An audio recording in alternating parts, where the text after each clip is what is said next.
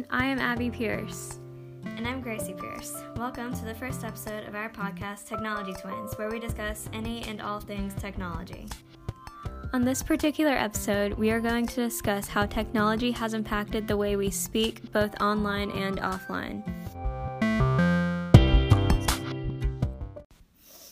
Alright, so I would like to start off our conversation by saying that since you and I are both English majors, I feel like this topic is something that we should both know well. We are used to noticing little details in writing, grammar, and the English language. Yeah, I agree. I also think that it's an important topic for us to be more familiar with since we hope to go into editing. But it's important for everyone else to be familiar with as well because it further demonstrates the impact technology has had on our world today, both good and bad. Yeah, I think it's also important to stay aware of the constantly evolving language on the internet because of how large the internet has become. Technology and the digital world have increased greatly in a short amount of time, and they're only going to keep getting bigger, and it's only going to keep changing our language. Personally, I think this change in our language is natural.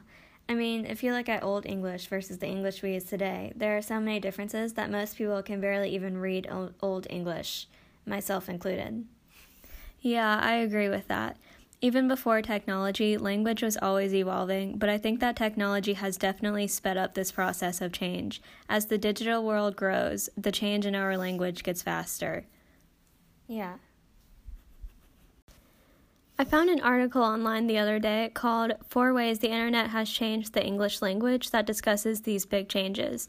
The article says that the Internet has changed our language in four ways. It's helped us increase our vocabulary, learn more about different dialects, create brand new dialects for online communities, and learn new grammar. This is a lot to unpack, but I want to start by talking about the first part, our vocabulary.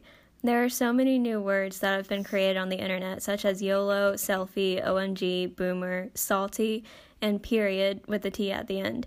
These terms were coined on the internet, and within the next few years, they will probably die out eventually, like YOLO.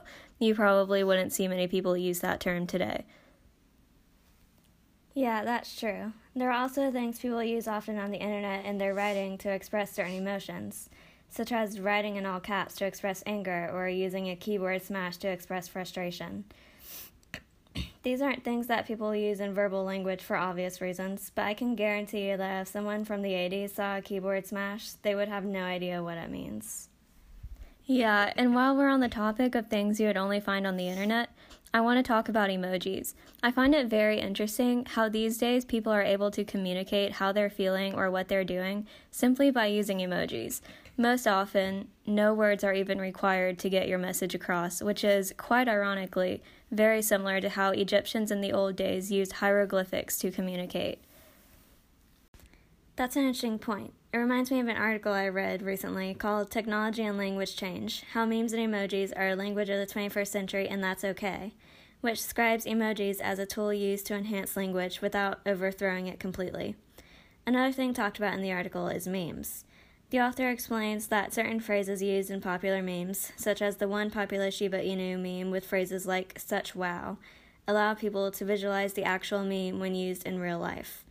This could also be applied to things such as popular vines or viral videos. Yeah, I've definitely heard a vine or two being used in conversation before. To me, this shows how technology has created new ways for us to connect words with images or videos from online. And this isn't a bad thing, even coming from a grammar nerd such as myself. Many people these days are aware of the standard way to speak, but because of the new developments in the digital world, they are able to manipulate the way they speak to connect it with other things. That reminds me of a quote from my article regarding the different internet dialects found online. A couple of decades of widespread internet access have demonstrated that internet dialects operate much like any other dialect. Speakers learn to switch confidently and accurately between the two, borrowing words from one to the other as seems appropriate to the lexical enhancement of both. This suggests that over the years, people on the internet have learned many new dialects of different social media sites, such as Tumblr dialect versus Reddit dialect, and they've learned how and when to use these dialects in digital spaces as well as how to incorporate them into their real life conversations. I think this is an important thing to understand when looking at the impact technology has had on our language. Technology has become such a big part of our everyday lives today that people have begun combining the two through the way they speak. I agree, and although some people may argue that technology is making us lose our sense of proper grammar or language, I don't think this is necessarily the case. Technology has impacted the way we write or speak in normal, everyday life, but it hasn't changed the way we write or speak in formal settings. I mean, I'm pretty sure you would never actually see the word boomer in a history essay. I mean, I sure hope not.